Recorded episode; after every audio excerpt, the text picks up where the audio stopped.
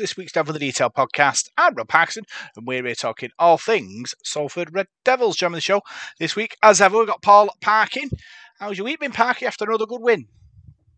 Yeah, yeah, pretty good, pretty good. Uh, pretty busy up and down, a lot of appointments, unfortunately. I think I've got, uh, is it six medical appointments in eight eight working days? Wow. It's, it's just crazy at the moment. But it, I've been through a phase where I haven't had any, so it's just catching up with me again. But yeah, I've been enjoying the bit of sunshine.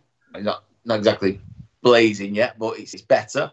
Uh, yeah, everything's going well. And I found out tonight my uh, my youngest niece is has now got her first game for uh, Salford Roosters next week. Oh, Uh, so that's that's pleased me no end. I'm very proud, very proud uncle right now. But the fact that they're playing rugby, I just think it's brilliant. But she's she's been down a couple of training sessions with Adrian Morley coaching. right. I mean, don't get much better, does it? So we got a phone call tonight saying she's she's got a kit now. So a week on Sunday, she plays her first game. wow. And we'll see how that goes, see how long it lasts. yeah. She How- likes how old ballet is she? dancing, she likes dancing, she likes acting, and now she's playing rugby. I mean, what more can you do? Yeah. Like I say, that's where the youth, isn't it? The, you get the youth involved early. They, they want to take the sport up full time, but go through the whole life playing it. You get them, get them engaged early, then just becomes part of them, doesn't it? Yeah, I think the good thing is it's, it's the exercise and the social side of things. It's too easy for kids these days to sit on the bums and play on iPads and everything else, isn't it? And it's it's nice that she's got a lot going on, but you know she goes out this week, and then my brother's messaged me tonight saying that he signed my nephew up for the pathways Salford in, in June, so he's doing that again because he's kind of come away from rugby. He was playing at Foley, and I think he's he he's gone there. He's gone playing football, and he's he's sort of put the rugby on the back burner. So we're trying to get him back to it. So hopefully that'll that'll boost him. But uh, yeah, it's been a decent week, really. Sounds like the future of Salford Rugby League is in your family's hands by the by the sound of it. oh, I hope not. I hope not. Yeah. I've had a bit of a mixed week, really, as well. I've had, you know, Ziggy, my cat. Yeah. I said he sometimes brings presents back. Yes. Brought one back, didn't I? This week. Oh, poor little, poor little, I think it might have been a Robin. Just lay on it, just lay there. I was like, Ziggy. I had to send him for 10 minutes. I was, can't do that, Ziggy. I'm sorry, mate. So then he went missing for four days, didn't he? I know. I know. Four days scouring the streets of Sale looking for him, right? Went to my sort of mother in law's house where he used to live. By chance, there was a guy there uh, sort of renovating it. Went in, just checked. He was in like the like the out the inside room. Wow. Unbelievable. It was like a, a Yeah. miracle. that They The- were going back. They do that, cats, don't they? They do go back to, to where they know. Yeah. Oh, bless. I have to get used to it. Yeah, yeah. So we nailed the old uh, cat flap shut, so he can't get back now. That's it. He knows. And thing is, though, I think he, I think he knew he'd done something wrong because he's he was Yeah. dead clingy. You know, because cats just disappear, don't they? But they always Yeah. come back. So I think he thought, I think I've, I've used one of my lives up here, definitely. So he's downstairs now eating cat food and lost a lot of weight as well. He's like whatever it was, three days. It's a lot of weight you to Yeah. lose. Yeah, well, I I suppose the hunters as well. So he should have been catching his own, but obviously can't be bothered. Yeah. Modern day, in it. That's it. Talking about talking about losing weight, Parker lost some more weight, which is good news for myself. On I had to buy a new belt. Got on a, on the second ring as well, so wasting away, Parker. Can't go out in strong winds or I'll get blown over now. Yeah, see, hey, it's good. It's good. It's good effort. That I mean, Yeah. it's, you know, obviously got to look after ourselves, haven't we? This is it. Um, Not getting any younger, mate. Yeah. Me. That's my question. Of what to ask you really is obviously going down in in sort of waist sizes, right? When do you decide to throw your old clothes away?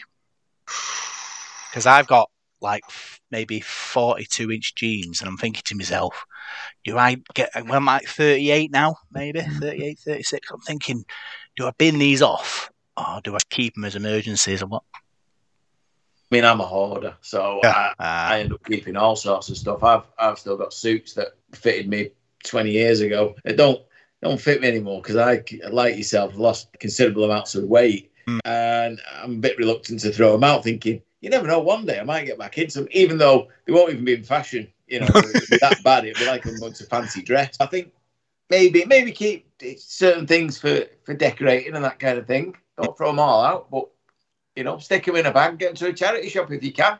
Yeah, and you know? uh, also, me, me, me Martin Burkitt, 1992 Halifax Old Trafford shirt fits me better as well now.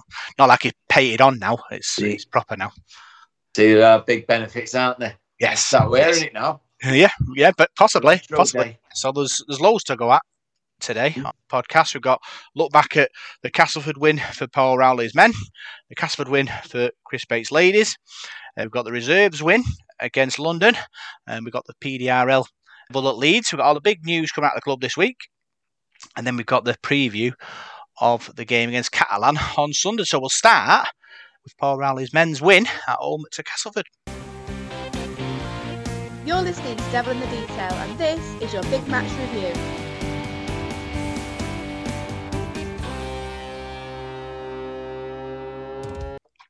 So, Salford Devils were victorious against Castleford Tigers. They beat them 14 points to 6. Parker wasn't vintage rally ball at a grindy result out, but a win is a win, and we roll on. Yeah, it was a, another sort of tough watch. We're not perhaps flowing as as we'd like, but at the end of the day, it's about winning. You know, it doesn't matter. We go to Old Trafford and, and play absolutely awful and win the, the grand final, go to Wembley and do the same. I don't think any of us are going to be complaining about we didn't do that. It just shows another side to us as well, that that grit and determination that certain people thought last year that probably we didn't have. You know, that maybe when it gets tough, we can't compete. Well, that's not the case. We, we, we proved that. It was a tough game. You know, we got to give Cass a lot of credit as well. I mean, they've not been going too well, but they, they got it to us and they, they defended really well, Cass. They snuffed out a lot of what we tried, but we stayed patient. You know, we worked our way into the game, like we say. Again, sometimes we're a little bit frantic in attack when we need to just take our foot off a little bit, but it's about getting the job done. And we we stood up. You know, again, we know that our pack isn't perhaps the biggest in the league, and you know, you're coming up against bigger packs and so on. We've just got to stay in these arm wrestles, and I do think you know there's still maybe one, two players to come back into this team as well that are going to make a massive. I mean, Tim Lafai, he causes chaos. We do miss him, especially when we're stuck in our own twenty. You know, getting out, getting them meters. He's he's the guy that can do that. But no complaints. It wasn't a, a, brilliant performance as such, but it's about getting the two points. And we proved that we can do that in other ways than just tearing teams apart, throwing the ball about. You know, we, we did the hard stuff. Yeah, and that's the sign of a good side for me that can grind a result out. You know, we can't always play champagne rugby against everybody. Sometimes you've got to find a different way, which we did, I thought, against Castleford. Look at the Cass game. Cass scored first. Greg Eden. We got sucked under the ball under the spot. They found space on the outside. Six 0 two minutes gone. Yeah, a bit of a bit of a worry there for me at the moment down that, that right hand side. Leigh mm. exploited it a couple of times. A few teams have the we seem to be out of position or getting outnumbered somehow. I'm not sure what it is, whether it's just the way we play, you know, I, I don't know. But yeah, we do concede a few too many down that side. And it was an early blow and all. It was kind of here we go again. Why we don't score first? Why don't we score first? Mm. I don't. I don't understand. I mean, again, doesn't matter if you win the game, but you don't want to be behind the eight ball, especially in games like that where it's going to be close. You've got to keep them up for as long as possible. But fair play. I mean, Eden scores full of tries, then he's he, it's what he's always done. He's got a bit of pace and stuff. So if you give him a bit of room, he's like like Charnley the, the week before. They're going to score tries. A little bit disappointed by that start. A little bit slow, sluggish out of the blocks, but you know, again, fair play to Cass for, for finding that space. Yeah. Then we had Ryan Brierley's first try saver of the game. And then shortly after, Mark Sneyd had this loud try from the video referee. Little grubber kick through. Claimed it came off his hand before he grounded it. I wasn't 100% convinced, but I suppose that's where the ref, referee and video referee have to make a decision, don't they? And they can only make a decision what they see. Yeah, I'm a bit surprised nothing more's sort of been said about you know social media and so on. I, I kind I thought that at the time. I mean, can't be a great judge of that kind of thing when you've got eyes as bad as mine. But I thought it was the wrong decision at the time, and tried watching it back on the screen. I'm thinking I'm not sure what he's giving. I don't really know. Uh, I, have not had a chance to watch it back, so I don't know. I thought we'd scored. I didn't, I get what the issue was. Mm. Uh, but like you say, you know, the referee's got to make that decision, and, and I suppose it, the other thing is, I mean, usually it's how it's sent upstairs. If it's set yeah. up as a no try, it's a no try, except against us, where if it's set up as a no try, it gets given a try. Uh, that, another thing. But um, yeah, so it depends on how the referee's seen it first place and what can it be overruled? Is it a definite error? As is is there clear daylight? Can you tell it's a try? No, you you couldn't. So you just got to stick with you know with the decision, I suppose. Yeah, we had another opportunity through Joe Burgess as well. He went for the mm. corner, failed mm. to ground the ball, off for one tackle set as well. When you think he just yeah. build pressure, and to be fair, Catherine meltdown. They, they they had four errors in four sets, which gave us plenty of ball, and we were rewarded four bits for half time with a Brodie Croft try. Lovely work from Watkins. Mm. Sent Brierley down the wing, inside ball with a boot to Croft. Croft under the post, six all in a game where I thought at the point I thought Cass deserves to be in front. Yeah, we definitely a bit a bit like the Wakey game a few weeks before. Mm. I thought they dominated certain spells of that first half and could have edged it. I must admit, when we broke down that side, I thought, oh, it must be CO. It looks like it must be. He wasn't even involved. I didn't, no. I didn't, but so that was a great try. The Burgess one, again, like you say, it's one of those things for me where we've gone for it, a play from the scrum. I, I get that. But what we're doing, we're having one tackle sets and giving Cass six tackles, and then we're having another one tackle, and then we're not making teams work hard enough at times, I don't think, by the way we play. And I also think a fully fit Budgie scores there. Mm. I think that he was a little bit worried about something going in that corner. I don't. He seemed a little, I don't know. He didn't seem right going over. A bit of a worry. But you know, you've got to be in them positions anyway. But that disappointing at that point. But then that that try was what we can do to teams. That's the Salford we know. Again, the week before against Leigh when Brodie scored, then that will be up through the middle of them. You know that, that, that's what we love to see. That's what we all expect. And once it's happened, you think, here we go, we've got these now. And we didn't. We kind of again went back into that forcing ourselves to do things we didn't need to do. But it was a lovely try that, and I think it it gave me a bit of belief because before that I actually thought this is going to be one of them games that gets away from us. Mm. But from kickoff, Dupree turns the ball over two metres from our own line scramble defense, defense, and the, but then Dupree a try saving tackle to stop the try. So yeah. you know, makes a mistake, but makes up for it in the same set. Yeah, it was a bit like uh, was it Akawala last year at, yeah. at Wire away, where he just pops up in the wrong. He? What's he doing there yeah. tackling him? He shouldn't even be there. But obviously, he was that keen to to make amends for the error that he'd made. I can only speak massively highly of him. He's been fantastic. So for him to make a mistake, you know, it's it's a rarity, and I think he can be let off with that. But yeah, we do that a lot as well. That first set after we've scored, mm. we tend to lose the ball, and and that's that's something we need to tighten up on. Get through that first set, big kick down the pitch, and let's go and defend down there end of the pitch. We're not doing that at the moment. Uh, yeah, but we got away with it. We did. We did. Second half started. Lots of pressure on the cast line. Disallowed try for Salford kind of Chris Atkin goes into collision, comes off him, and I think it was was it Stone or something dives over to score. Um, it was another 50-50 one for me. I thought in, if it wasn't on Sky, it's a try, but unfortunately it is on Sky and we don't get the points. Yeah, he, he, right decision though. You know that's that, that's what it's there for. And that's when you can sort of go, yeah, I've seen it. I, I can see what the issue is there. But again, I think just a little bit more thought, a little bit more, slow it down just a pace, mm. and we'll be all right. We can see what's going on. I think everything's done at a million mile an hour, and as I said before, when it works, it's brilliant. But we just make work for ourselves when we do things like that. And uh, yeah, I mean, it wasn't it wasn't a try, and it's you know, but we, we I suppose the other thing is we are creating Yeah, which is important. Obviously, the way Rowley ball works, you need to find space and create space out of nothing, really. And, and I thought in that second half, I thought we were more in control. Cass did have a disallowed try for knock on. I think it was Mark Sneyd kind of tackled him, flipped him over, and lost the ball in collision. Correct decision. Spill. Mm-hmm. We got away with one there. Yeah, I think the Cass fans were a bit. I think they thought it was a definite, didn't they? And I, mm straight away we, we were like, no, it's not. That's not a try. can't can't give that. But then you're always a bit. Oh, actually, maybe you can. Mm. You know, you never know. But yeah, the, the cat. There's a bit of an outcry from their end. But again, I've not I've not seen it back. But I think at the time, I think we also went, yeah, no, he's got that right. I what don't know is, if that's that was a bit of Salford bias. Yeah, well, I think what it is because it's all about just downward pressure in it. And as he as he kind of flips him over, he just kind of nearly lands on the ball, and you think, has he has he grounded that accidentally, yeah. just falling on the ball, yeah. which he hadn't done, which was good for us. Yeah. So opportunity for us then. We put pressure on Cass. Lovely work from Sneyd. Sends Shane Wright over for a try. We're in front, 12-6. Yeah, well, not long before Shane was was warming up right in front of us, and I turned to my brother and I went, "There's a try coming here. Shane Wright's coming on.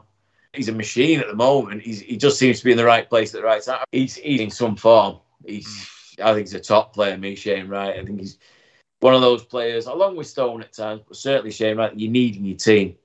Does a lot of the dirty work, the horrible stuff, you know, the hard tackling, and he, he don't. You won't always get the glory, but at the moment he is doing cropping up in the right place. But that again, that's because he's reading the game that well. He knows where to be.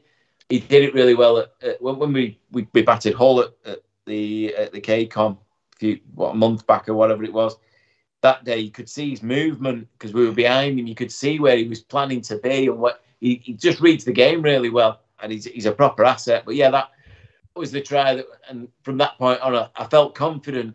Which, which strangely, I think it did for most of the second half, even though we weren't particularly at the races. Mm. I just thought we've got we're in control. We can still win this, and I thought we could probably score at any time.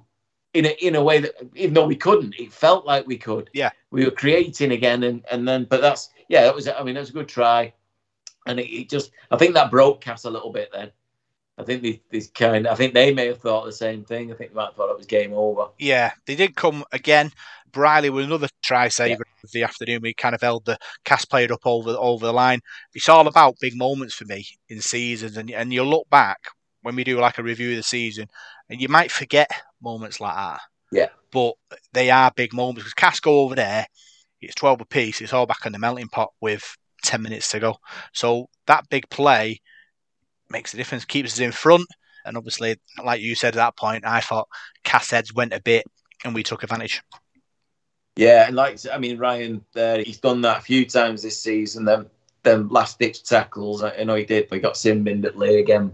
But the actual tackle that he got Simbin for was was sensational. You know, it's a definite try for, for all money, and he, he stopped him. So again, this week doing that, and that's his job. But again, it's it is like you say, like I said with Shane Wright, doing them dirty little bits that you don't see or yeah. you don't you won't remember, like you just said, and that's exactly what he's done there.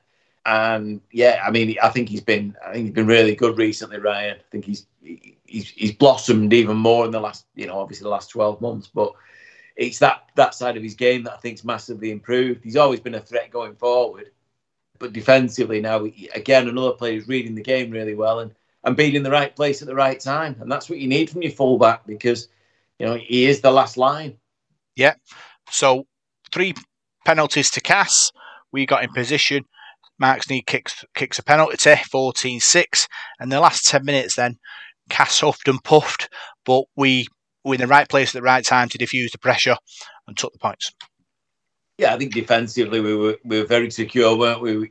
Again, when you look at the score and you're keeping opposition down to as few points as possible in 80 minutes, it's a great effort. It really is. We, we put a lot of work in, uh, a lot of tired bodies. We'd had a shorter turnaround. I think Cass had an extra two days on us, you know, and with our squad being as small as it is, it's, it, it's a massive effort that. And uh, some of the work rate from some of the players, I mean, you could see them dropping. They were, they were they're out on the feet, and you know, the likes of uh, Ollie Partington just being back in the squad and people like that. And obviously, we lost uh, um, Danny Addy as well. You know, a lot of work being put in by a lot of players there. Stone was defensively, I think he was everywhere at times. So yeah, it's a big effort, and that's what wins you games, and that's what gets you into playoffs and, and, and big finals and semi-finals.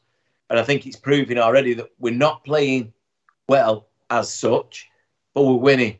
That's three on the on the bounce that we've done that. We've we've just hung in there and we've got the, we've got the result. And they'll be the games that get us into the playoffs at the end of the year. Um, you know, it's all right when we've got the champagne stuff flowing when the sun's out and whatever else, but it's nights like that that'll that'll lead us to, to where we want to be.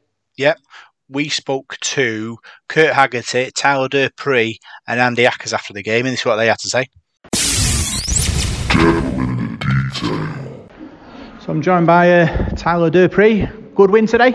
Yeah, yeah, good win. Uh, we're an hard fought win. Um, I think I think we uh, we didn't play how we normally play, but like I say, a win's a win. So Yeah, wasn't flashy, but your ground result. How, how important is that character-wise for this team? uh, yeah, I think it's massive. I think I think we show that we don't have to be flashy to win games. Um, we just need to be consistent in what we do and just stick with the game. On 80 minutes, so we don't we don't have 10 minutes off or anything like that. We just need to be an 80 minute team. Yeah, fifth in the league, two wins on the spin. How far can this team go? Well, we proved last year that we could get to semi-finals, so obviously we're always trying to do that one better and get to grand final. Uh, I think as a team we're just taking it week by week, we're taking it win by win, loss by loss, each day as it comes. So hopefully we've got the end goal in sight, but we're, we're not focusing on that yet. And how about yourself? Obviously selected for the England train on uh, squad uh, today. Excited about that? Yeah, yeah, really excited. Uh, I feel quite honoured to be to be selected. I had a bit of a lump in my throat when I found out, so uh, yeah, it's a massive honour for me and my family. Yeah, uh, Catalan next, then Leeds, I think, then Saints. Uh, big test, big opportunity. Yeah, yeah, we've got a tough run of games now, but we can't just be a team that plays against bottom six teams and play consistently well. We have to play against everyone. There's 12 teams in this league, and we have to beat everyone. So Brilliant. Cheers for joining us and uh, good luck. thank you. Brilliant, that mate. Well done. Right, like I say, Kurt Haggerty joins me. That was a, a tough old game that tonight, wasn't it? It was, yeah. It was. Uh, good teams were ugly, and we, found a way to win. We wasn't perfect. We could have defended better at times, but we certainly had enough to come away with a win. And you know, we've played short term around against a good lead team as well. So I've almost done a mini mini Easter period, so we're happy with the win. Yeah, definitely. I mean, as you said, there, it's been a short turnaround after that league game. How important was it to get that win in front of the home supporters tonight? Well, yeah, I wanted to go back to back wins again. So that was big for us, especially being the second game at home, which is massive because we want to do it for all fans, like you say. So yeah, we're really happy. Yeah. Did you expect that from Castleford tonight? They've been improving, haven't they? They were tough, weren't they, and dogged. Yeah, we we know with Castleford there's a lot of good players in that team. No matter how how, how their form is, we know that we have to be on it to beat teams. So there are a lot of footballers in their team, so we had to make sure we were competent in defending, and then we knew we'd score enough points to get the win. Oliver Partington come back tonight. Good to see him back in the team. Yeah, fantastic. Yeah, Ollie's been brilliant for the group, and you know it's great to have him out there because he's, he's great within his value in the defence. So it's great to have him back out there. Absolutely. Shane Wright, man of the match. He's another standout player. He was good last week at Leigh, wasn't he? You've got a good in there in him. Yeah, he's been very good, mate. He can play back row, he can play middle, he can even go centre. He's that athletically good. So yeah, we're really happy with how Shane's progressing, and he's really valued in the team. You've got another home game coming up now. You've got a nice break now, I suppose, haven't you? I think it's a Sunday game, isn't it? So it's a week on Sunday we play Catalan, so uh, it gives you a bit of time to rest the bodies. 'cause it's been a tough, tough few weeks with the Easter game as well, hasn't it? Yeah, absolutely. Yeah, and Brody Cross been uh, Brody Cross, Brodie Croft been a bit crooked as well for a couple of weeks. So there's a few bodies that need a rest and a bit of a break, and it's a well-earned break in my opinion. So yeah, so we'll be refreshed and ready for Catalan.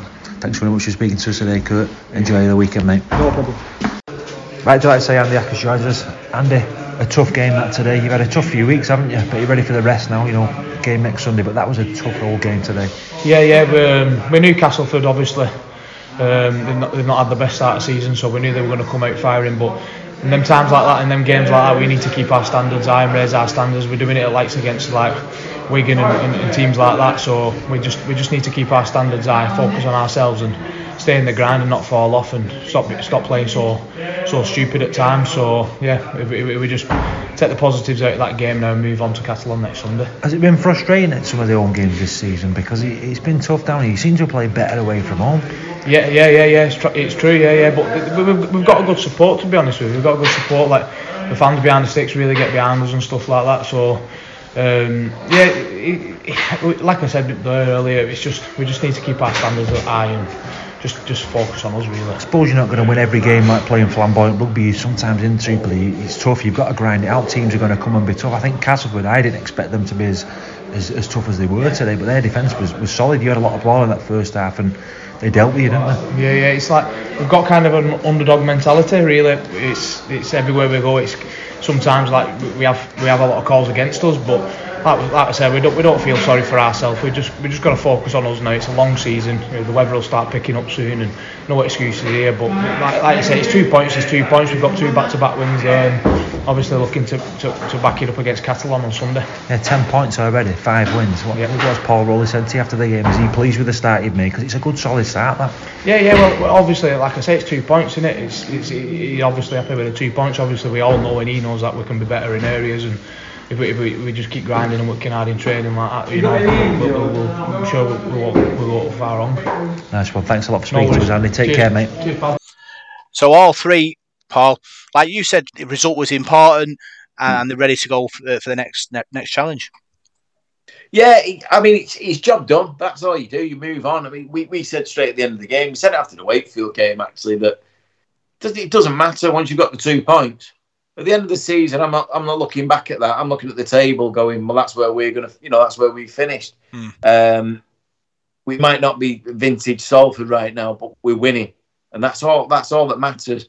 And, and it is, it's that grit and determination that's going to stand us in good stead because there'll be times later on in the season where we need to rely on that again. And we've got that in the bank. It's a memory thing. We know we can trust each other. I mean, some of our goal line defence has been outstanding this mm. season. Really has. A couple of bits we need to, you know, we need to tighten up on. But other than that, and I think the players have got to be really proud of their efforts because, like I say, some of them players are, they're still carrying knocks. You can tell they're not 100% fit, but they're putting their hand up and going out every week and, and putting in effort like that.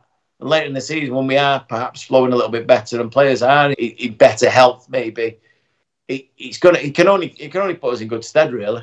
Yeah. Uh, looking at the stats, top tacklers Kallum Watkins 35, Mark Sneyd 25, Andy Ackers 39, Sam Stone 36, and Shane Wright 34. Uh, forwards doing a lot of work, and Mark Sneyd getting stuck in as well. Yeah, I think I think he's been targeted. Sneyd. I noticed that the other night. Um, I was looking at his uh, his stats on the Super League site the other day, and he's he does give away a few penalties, so maybe that's one of the things that they're looking at. Uh, mm. Targeting, maybe he holds down a little bit much or he leaves his hand in, or whatever he does to slow the play the ball down. Because obviously he's not the biggest, so he's going to lose collision quite a bit. So he's got to try a little bit more to hold on, and he has got a few missed tackles in him. So they've obviously looked at that and targeted him, which is which is you know good coaching. That's what you want. You know, I want it the other way around. And you target their half back, tire him out, make him do more work, take the sting out of him because you know he's he's the one that's going to lead us around the pitch. Mm. Um, but he's still he's still a decent game. So yeah, but a lot of tackles there for a, for a half back. Yeah. Um, talking about your meter makers, uh, Ryan Brierley 105, Ken Sio 141, Joe Burgess 125, Brodie Croft 114, Sam, Sam Stone 105, Shane Wright 96, uh, Matty Costello 107, and Andy Ackers 76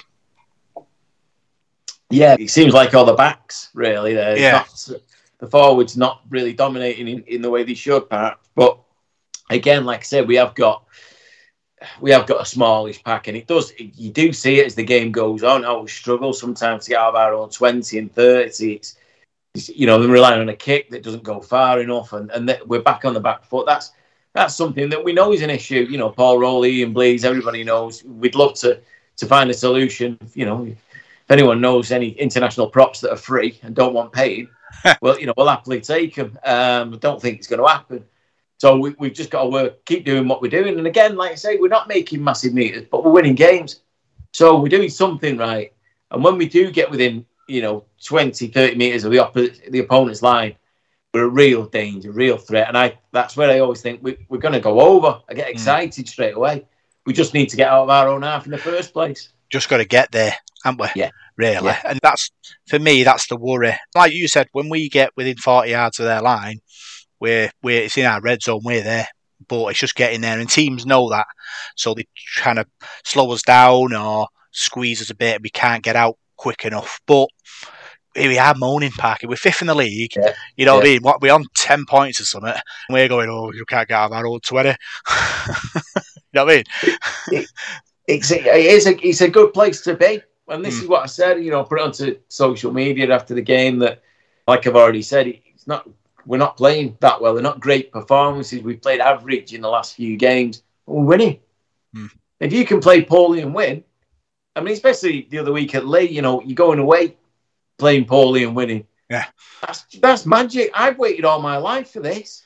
I've I've watched Salford promised so much and, and you know threatened to be something. And now we, we are a, a real team you know mm. we, we, we're dangerous. And like i've been saying once we get things right once we click once again i think you might see what we saw last year in that back end of the season when we went on that run. I think we can do it again. I really do. I think we we're possibly even stronger this year. Um, so just just get bodies fit and we'll you know we're a good team. Yeah I think I get to say there's people not coming back immediately, but they're on the horizon. So, yeah, like you say, the longer at the back end of the season, we'll have bodies that are fresher in the in key games, won't we? So we're hoping that's that's the way it plays out.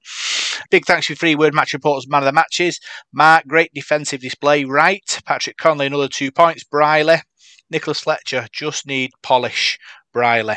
SR Richmond, some organisation, please. Brierley. Dave H. Hard fought victory, Brierley. Craig Cartler, stupidly short turnaround, Brierley. Suppose that is a big factor because obviously, you know, rugby league's a tough sport, and if you're not getting your rest in between games, then it would affect your performance on that second game. I suppose that's the thing with Easter. Having two games in like three days, it, it took a lot of the players. This this year didn't do that, but like you like Craig said, uh, it was a short turnaround, and uh, that might have been a factor.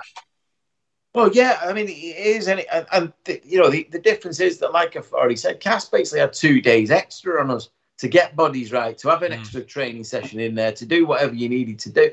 We, we didn't get that, and it seems a bit unfair, really, that we cancel the Easter fixture, one of the Easter fixtures, and yet we still end up playing two games in a short turnaround. It shouldn't it shouldn't be like that. That was the reason for dropping the other fixture. So I think we are harshly done, you know, done two there, but. Um, again, you know, we've come through it, and now we've got a decent gap to the next game, which which is going to help us. But um, yeah, I think so. I think with, with, the injuries we've gotten, like I've said, I think players are still carrying knocks. It's them efforts that you know that are going to put us in a good place. Yeah.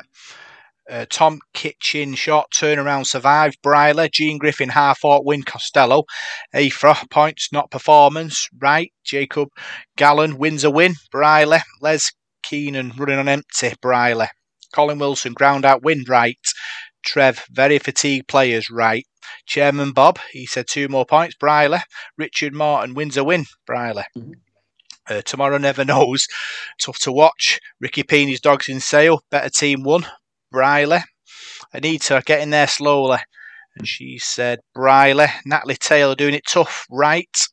Paul Whiteside's mate, Roy, Roy Ellaby. Uh, hard fought victory. Brierley, Dom Hall, we're winning ugly. Brierley. So when you look at all the the three match reports there, Parker, they're all kind of the same. It was a it was a tough a tough game. Mm. We got the result we wanted, and we go on go on to the next one. That's what like I said, that's what top teams do. It's that siege mentality in it of we've won, we go for the next one, rather than think about what we've done and, and deflate. It's about staying in the zone and going again. Yeah, well, when you know, winning will breed more winning. Let's be honest, that's mm. that's how it works. But the other thing is, and we've said it a few times on here in the last, you know, two years, three years, whatever, that uh, the Salford of old would lose games like that mm. quite convincingly. Probably we'd fall apart. We wouldn't have stayed in the arm wrestle. We would have lost out. The you know, lost interest. We wouldn't wouldn't have, wouldn't have had the threat. And now we, we are we're coming out the other side of these games winning. I mean, let's not forget this is this is Castleford. Who, who you look at our record against Castle over the years, and it's been pretty woeful a lot of the time. Mm. Five years ago, we'd have been we'd have been over the moon with a with a win, at, you know, against against yeah. Castle. Now, again, like you say, we're having a bit of a not a whinge, but you know, we, well, we weren't brilliant. We weren't. Doesn't matter. Mm. We're winning. We're getting through these games, and there'll be more to come like that. And it is this is this is the thing now. It's building momentum. It's winning games. It's getting used to winning games. Something that we as fans and as a club not really used to. You know, we all right. We've had a good few years on and off, but as a rule, you know, we don't win. We, we, we lose more than we win. And at the moment, you know, we're going along really well. We're edging these games, these tight matches. And, and like I say, I think there's just more to come from us. Yeah. So let's move on now to the reserves. They were at home at the Salford City Stadium community pitches on Saturday. They beat London 60 points to 24. Parker. It was a good game. I thought Salford, you know, started well, put pressure on London, went eight points up. Lovely try from Nathan Connell. They missed touch, a bit of sort of fancy play, and then Connell went down the wing to score to make it 8 0 after 15 minutes. Yeah, well, I mean, you look at the result in itself, and you just think, "Wow, that's massive." And I looked at the team lineup before before the game, and I thought there's a bit of experience in there. You know, we've hmm. got certainly the back row. I think was it, it was Dixon, Longstaff, and, and Helliwell. Yeah.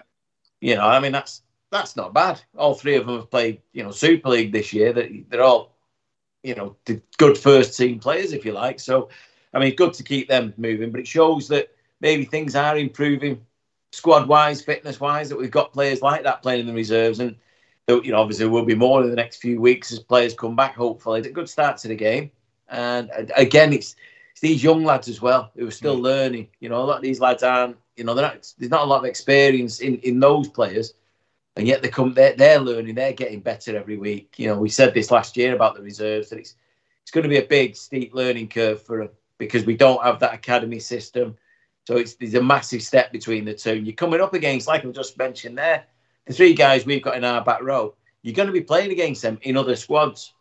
Um, you know you go up against saints and wigan and warrington with the, the depth of, of squad they've got.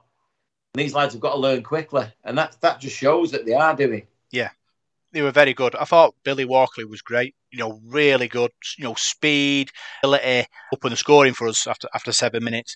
But like you said, we had Longstaff. He was he was very good. Very good, Longstaff. He set up a try for Cooper in Franklin, and then Jack Stevens. He assisted. I think it was Unsworth to go over. Lovely, lovely kind of Chris Atkin against Lee, sort of putting his face through the through the wall for Unsworth to go and score, and then Billy Walkley scored his second. We were 26 0 up with uh, 35 minutes gone. I mean, that's that's not a bad start to a game, is it? No. Uh, and what from that point, then you control the game, don't you? Hmm. You should never be losing games. I know teams do, but you should never lose games from there. You just you do the basics from there and build because they're going to be chasing a game. They're they're the ones that will probably make more mistakes. Uh, but I mean, that that Walkley, he, he seems like he's going to he could be a real star. Hmm. I, I, know I know the club have got you know, Paul Rowley's mentioned him in the past, and they've got real hope for them, but they're still very raw in rugby league terms, you know. But again, it's just it just shows the the progress that our club's made as well, hmm. bringing them in, finding this talent, because we, we you know we do struggle in Salford to do that, so we have to go further afield, and, and we've picked up what looks like a really good player there, and he's scoring tries. He's, he's setting up tries as well. Things like that make make it looks bright. It might take him another, you know, 12 months, maybe even longer to, to, to break through, but he's there.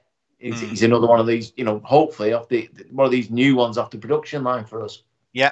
So London scored just on half time. Half time, we're waiting up, waiting in front 26 6. Bit scrappy start, second half. London scored two tries. One was a crash ball, another was like an interception. We intercepted the ball from them ran about 30 yards, looked to throw it out to the winger, and then they intercepted the ball and 40 metres somewhere under the post. Everyone's looking at each other like, what happened there? So uh, at that point, we were up 26 18, but London had the wins in the sales, which, which kind of, you think to yourself, you've gone first half performance 26 0 up, but you've let London back in, which would have been a concern, I think, for, for Stuart Wilkinson. But I suppose this is what is this what reserve team rugby is. It's about learning mm. the experiences and and sort of building better for it. Absolutely, and that's what I'm saying. The the, the, the younger lads are learning a lot, mm. you know, from, from playing in these games. And the other thing is, I mean, I, I've not seen the game, but I mean, London, from what I, I've seen and read, are developing a lot of talent at the moment. Mm. Uh, I mean, they've got you know 10 million people to pick from. It's you know it's not bad as a catchment area. Um, and they get you know got some real athletes and that kind of thing, and they just need the rugby league smarts putting into them. So as much as you know, you think, oh, it's only, it's only London. I think at, at that level, I think they're probably stronger than they would be at a first team level, if you get what I mean. Yeah, yeah. I, mean? I think they've got a lot of talent coming through, uh, and we've seen it in recent years. The ones that have moved north, you know, we've had quite a bit of success with picking up players. So, um, yeah, I think it's it's easy to, to think, oh, well, you know, you're only playing London. You shouldn't, you should, they shouldn't be in the game. Um, you know, when you've gone twenty yard up or whatever. But like I say, they've got they've got athletes, and they've got once once they learn the game a little bit more, they they you know again, I think they could be a real threat for the future if they can get these players, you know, can keep them coming through because they can't all play football. Mm. Can't all be, you know, and there's a big population there to pick from. Yeah. So we were looking for a spark at that point, Parker, and we found it uh, through Billy Walkley again. Quick round the ruck. Uh, Walkley made a break. Looks like he was going around the going around the fullback. Kind of fell over himself, but from the sort of the next set, we went over for the score, and then it was kind of a, a snowball effect from then on. Yeah, uh, that, that's where you, you know you start to blow them away a little bit. Mm. Uh, but again, it's about it's about staying in the arm wrestle during them tough periods when London were coming back, yeah. scoring points, not losing your, your marbles, not you know not thinking starting to panic, and then you just need that one that one bit of impetus from somewhere, you know, like say a bit of smart play from one player or or you know whatever, uh, or a penalty or something, just to turn the game a little bit, turn it turn it on its head, and and then you can start to to dominate again, and you've broke the opposition.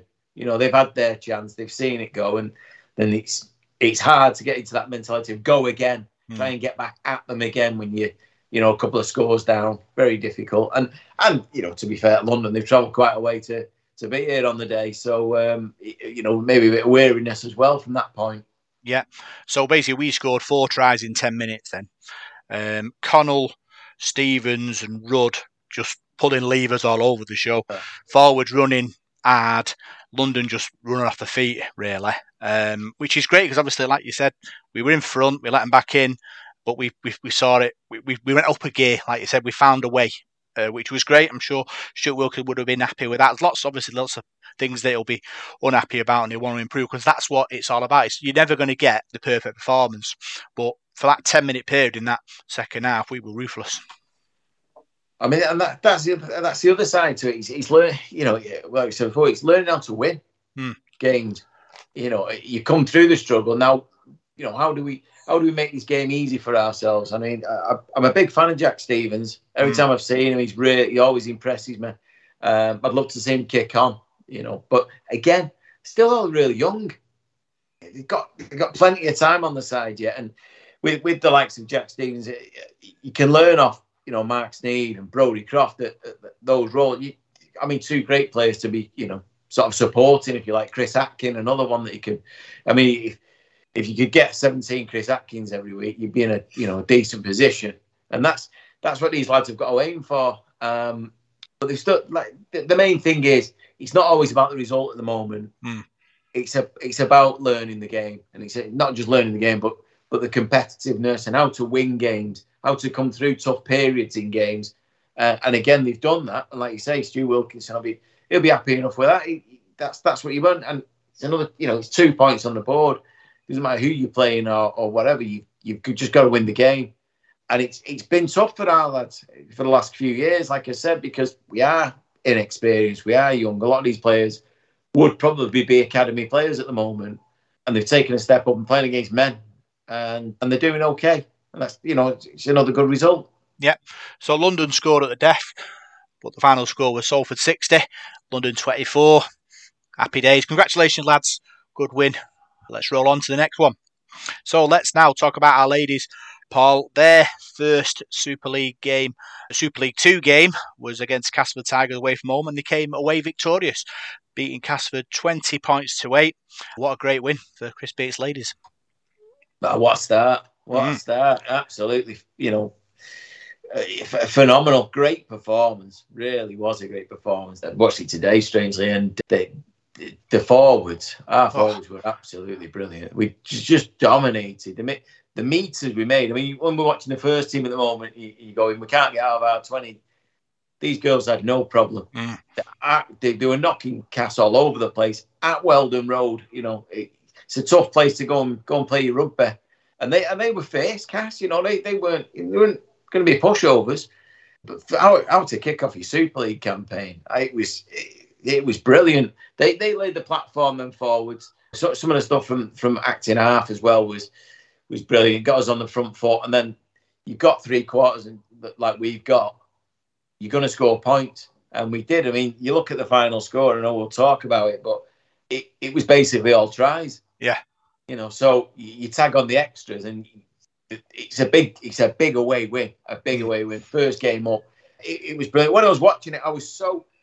The, the, they've improved again from where they were last year. You can see it's slicker. It's a little times last year they were a bit sort of staccato, a bit stops. Players maybe thinking too much when they've got the ball, and it, it seemed more natural. Mm. I thought the, the, the ball flowed really well through hands, got it to the right people at the right time. And you could see so, some of the the movement. I mean, Lucy McKeown, a fullback. I mean, I thought she was absolutely just a threat all the way through the game. She was sensational. But the, you watch the position she's picking up, how she's dropping out at the back of the play, and then just making that overlap, and then the, the I mean, the long passing out to the winger and things like that. I mean, we that's something that's been learned. And mm. again, these girls are still learning. A lot of them still fresh to the game, but brilliant performance. Great way to kick the season off. Yeah, Chris Bates talks about shape a lot, and he could see it. They, they were set up to go either way, which is important because obviously you've got Louise Fellingham, you've got Sam, Sam Evans, both pulling levers. You got your forwards going forward, like some Medin Cunliffe, Serena de Matau, Abby Collins, Hannah Wicks, mm. Harris, uh, Emerald Hickey, sort of go forward, forwards, and yeah. Castleford just couldn't deal with it. Just couldn't deal with it with a ferocity. I, I thought first set Taz forces an error. We get the ball back. Lovely switch from left to right. Uh, mm. Kikini finds uh, Lucy McKeown, and we all we know what the what we say. Rhythm is an answer. McKeown is the answer, and she scores the first Super League try for Salford Devils ladies. Yeah, they created space really well. Mm. They did. They just got them outnumbered. Great thinking, and again, it is that shape that you've mentioned there. It was, it was how we move the ball and how we move bodies. Cast just weren't ready for that at all, and an early strike. Uh, you know, saying that the men, the men's team don't score first. Well, clearly the ladies' team do. Yeah, it was like when they played in the in the was it the League Cup against Alton. That first five minutes, he just swarmed them, yeah. which was was great. Didn't kick the goal.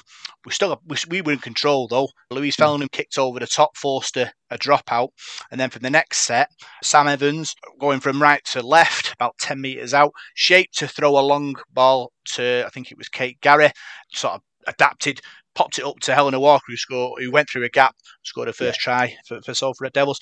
Wonderful bit of vision, I thought, from, from Evans to, to tweak it to find the better the better runner, and Salford rating it up.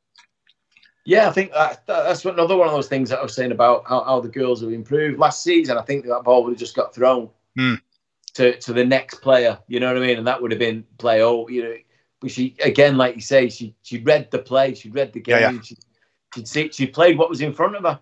Simple as that. Yeah, I mean, it was a, yeah, not an easy try. You never say an easy try. A try is always difficult to score, but it was made a lot easier by, by that play. Very smart thinking. And again, this this is what I mean. We we seem to have moved up a grade again, and and, first game of the season. You know, you still got to click. You got doing things in training very easy. Mm. Doing it in, in, a match day when there's someone there waiting to, to try and smash you is a different matter. Um, but yeah, another another really well worked try. Yeah. So Cass came back into it. They scored shortly after. Sort of a long ball. We got caught under it. They went over in the corner but we're still in front 8 4. And then Salford extended their lead. Try from Alex Simpson, come back across the green, sort of jinked her way through, and uh, we were in front 12 4.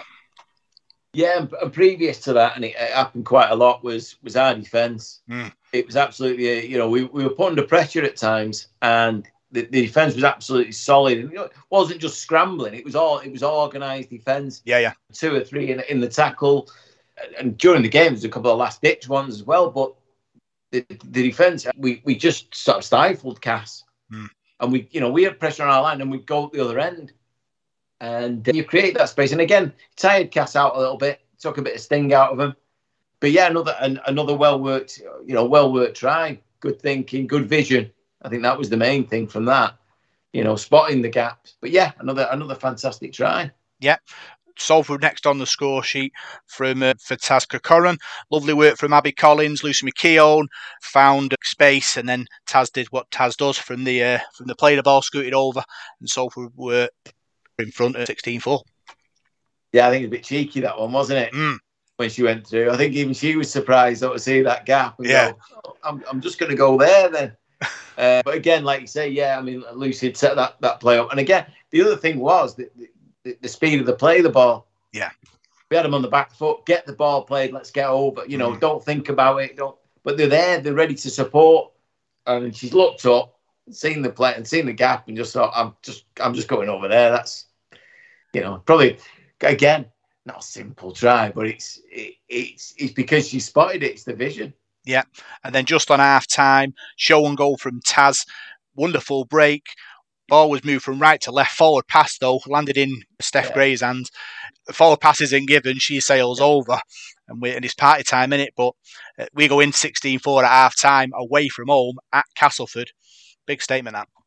Yeah, I think uh, you said there about Steph. I thought Steph had an, a, an unbelievable game. I Mm. thought she was she was really really good, strong running, great defense, and always a threat. You know, and again that that link up with with Lucy coming in in from fullback into the line, creating that space. It, Mm. It's just going to suit Steph all year. That that's that's how she's you know she wants it. You give her half a gap, she's going to go. But yeah, at that point you're thinking you know, it's, it's got to be game over. I remember following it actually on Twitter at the time as it was going, and I thought this could end up anything. Hmm. It seemed to be a try every few minutes. But I know in the second half we had a we had a barren spell. It got, Yeah. a, bit, it got a bit tricky. He did. Second half, Cass come out and started to fire, but like I said, our defence stood, Yeah. and that Yeah. and that's you don't mind if, if you're in the war zone. If you're all stay, if you all stay in, then that's all that matters, in it. And and I thought they were tremendous.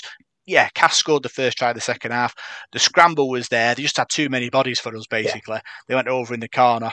We managed to find a second wind at that point, forcing a few errors from Cass because we pinned them in. I think it was someone like maybe Sam Evans kicked the ball deep and pinned him in there 20. And at that point, with about maybe 25 minutes to go, we revved up then. And uh, for me, Cass weren't going out of their half at that point, um, which was great because obviously, like you say, Cass at home. They're at home. They're the ones that are chasing the game, and if they're struggling to get out of the twenty because of our intensity, that's that's only a good thing. Yeah, some of the hits in that period when we had them in, you know, locked in their twenty, their thirty. You know, they were forcing the error. You know, they were getting up, they were dropping the ball, the play the ball. That you could see that they were a bit wary about.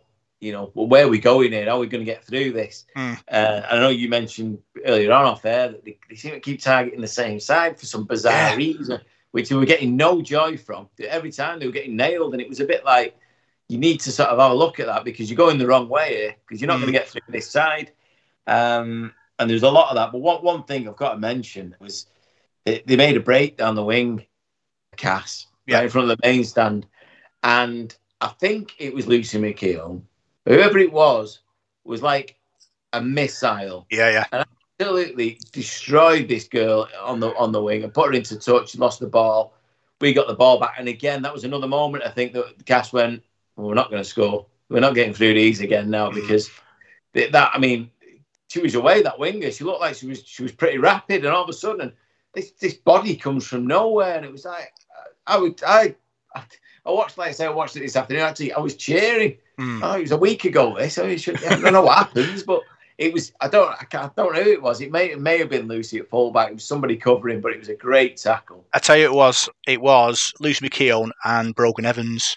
Right. Brogan Evans come from the centre, and McKeown came from obviously the fullback and clobbered her into touch, like you said.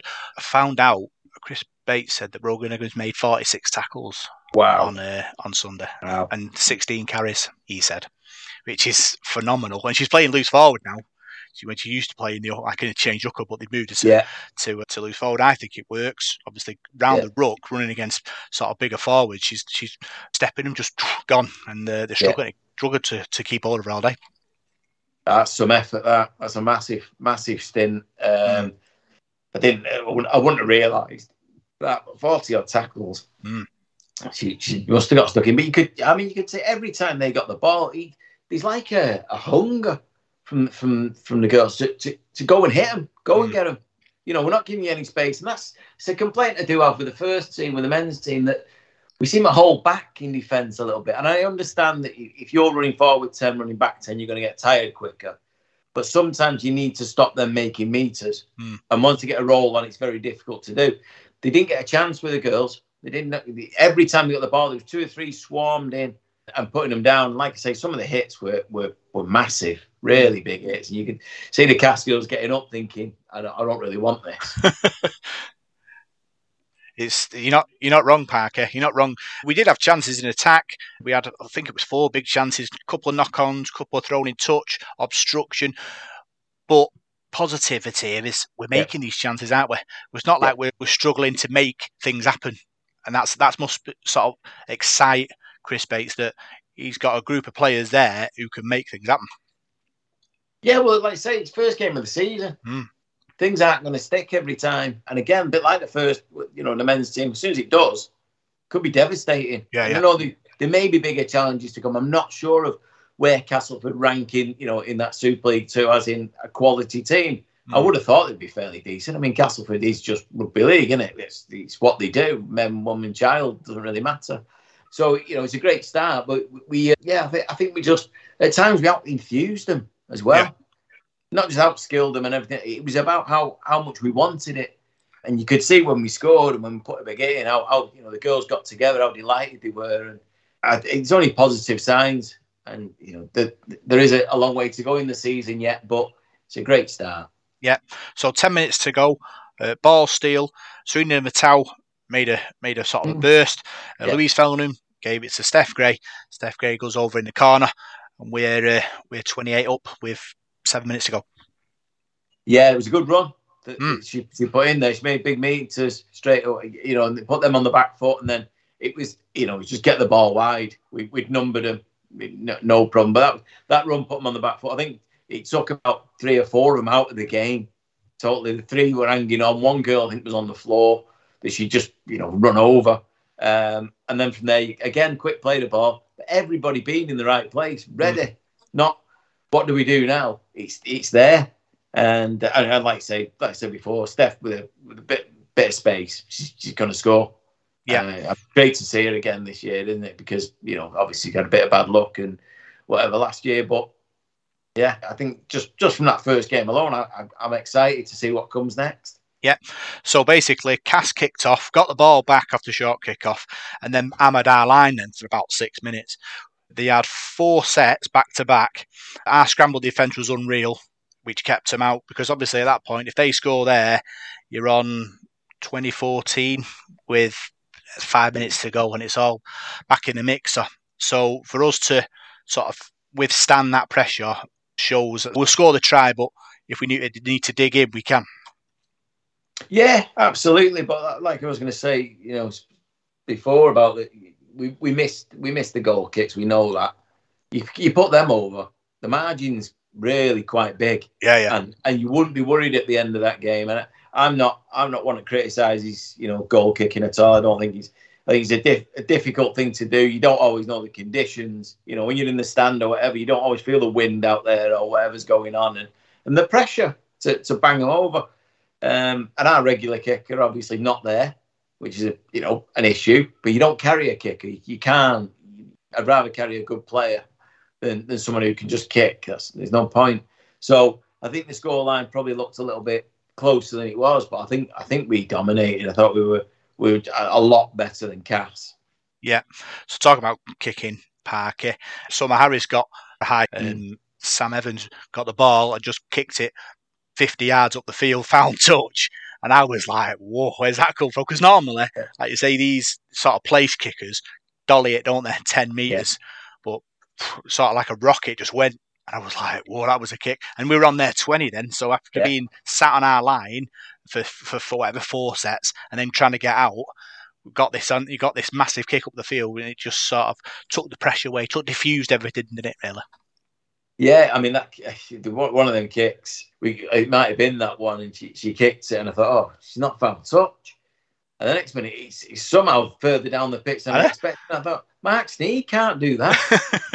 He absolutely walloped it. You could see the cast players looking, thinking, oh, we've got. Oh no, we haven't. No, where's it gone? It Yeah. just bounced out, and again, it puts us on the front foot. Um, things like that, you've got to take the advantage when you've got it. Uh, and what I did notice was quite a bit of the time we do get a penalty, and we tap it. Hmm.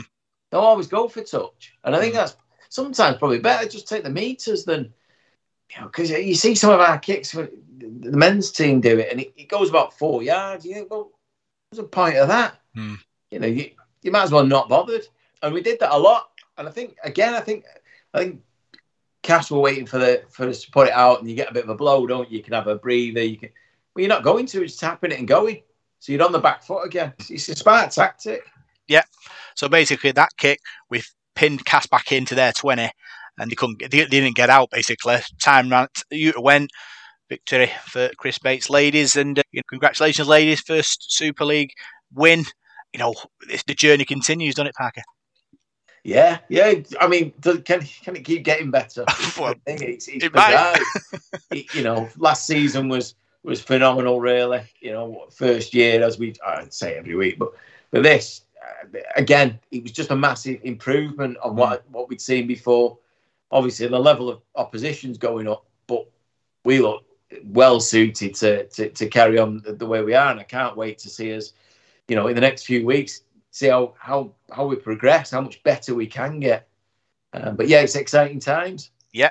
Let's talk about our PDRL team. They were in a festival at Leeds this weekend. They played two teams. They played Bradford and they played Warrington. Warrington are the world champions. Unfortunately, lost to both, but close. They got beat against Bradford 22-16. They lost to Warrington 24-12.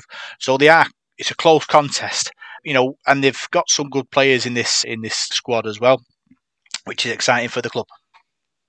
Yeah, and again, this is another team that's only just coming together. Mm. You know, hmm. they haven't played a lot. Like you say, they're Warrington probably been together a lot longer, and um, and, and Bradford have had a team for you know for a while. So it's again about learning and, and, getting used to the competition and, and clicking in games. Like I say, you can do it in training, you can do what you want, but when you're out there playing, it's very difficult. But again, another, another massive start. I thought that I didn't realise the, the, the score lines they were really close. Yeah, especially the Warrington one, really considering because they're re- they're a really good team, well known for it. Um, so that's that, you know that's brilliant. And again, the more they play together, hopefully we can get a few more bodies as well. That'd be that you know be phenomenal because we don't wear everybody out. But no, another good another good weekend. I don't know when the next the next one is, but hopefully we can get them you know back down at the, the AJ Bell. We can all uh, we all, we all go and watch them. Yeah. So try scorers against Bradford was Paul Jones, Tima Hughes, and Lee Forbes. Paul Jones and Tima Hughes kicked a conversion each. And then when they played Warrington, Lee Forbes scored twice, and one was a penalty try. And we're loving the way all these penalty tries are creeping into the game, uh, and they're creeping into the PDRL team, uh, PDRL game as well.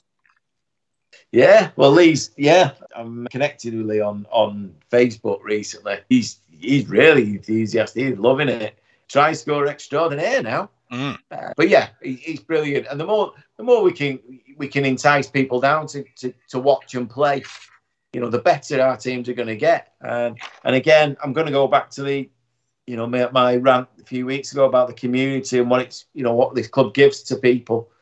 It, this is this is just a massive step, a huge step, and and something we should all be very very proud of. That the club have you know got a team like this to, together, and you know it looks like it's progressing really well, and uh, long may it continue.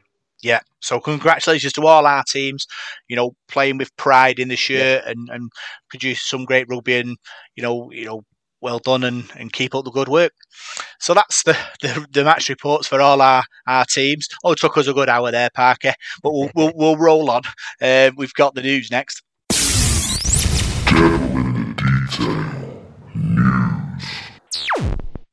So we'll start with another team that didn't play this weekend.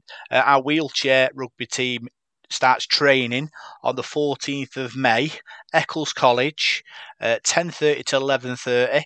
Obviously, we've had a one uh, festival before, and we did quite well. So they're looking for people to get involved to grow the squad and, and become a, a sort of a, a better team. Well, it's it's probably the most exciting sport out there, isn't it? Mm. Wheelchair rugby. I think it's absolutely phenomenal. I think you've got to be crackers to play it. um, you're pretty brave to have a go at that. It's it's physical and it's it's hard. I mean, I watched a few clips of the weekend. I think I think that might have been Bradford Warrington in the mm. wheelchair. I think it could have been. I don't remember who was watching, but some of the some of the hits were, were absolutely massive. But it's dead. It's, it's so fast. Mm it's quicker than than any other form of rugby league. I'm sure it is. And uh, yeah, so again, another team coming together, and and it, it's one of those where you don't have to be confined to a chair mm. to take part in this. So it's open to to anyone. So I think I think it'll become more and more popular, uh, and certainly with you know perhaps people like me who aren't, uh, aren't as quick as maybe we, we might have been at one time. Um, you know get to sit down and do it. That's probably more my my thing these days. Really. But so yeah, brilliant. I hope that's another thing that kicks off, and I can't wait to see it. And uh, it's yeah, like I say, I watched it during the World Cup last year, and then I've watched the I watched the the grand final last year, the Halifax. Yeah, I, I was blown away, but I was cheering at that at the end, and I didn't support either of the teams. So yeah, another great step for us, and I, I hope more people get involved. Yeah, very exciting times. Get yourselves down to Eccles College on the 14th of May and uh, get yourself in that wheelchair, wheelchair and play some rugby.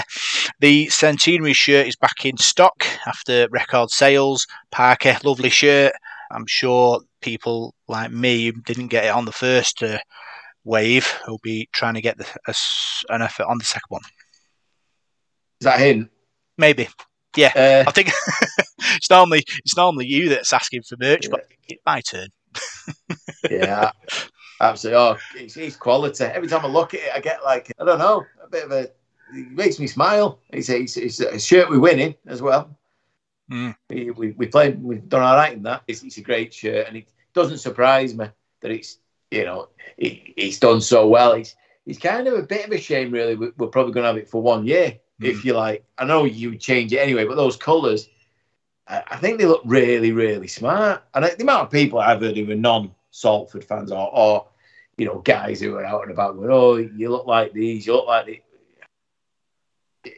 Just, just learn the history, and, and you'll see why. But it's, it's a phenomenal shirt, it really is, and I can see them selling a load more. But every time you go to the game now, you see more of them than you do of any other shirt. Mm. It, but it looks, it does look really good. It actually looks good on fans as mm. well. Like most shirts, you see him on a player and you go, yeah, I'll get him in that. He looks really smart. You put on a fan and you know your bare belly's hanging out or you know whatever.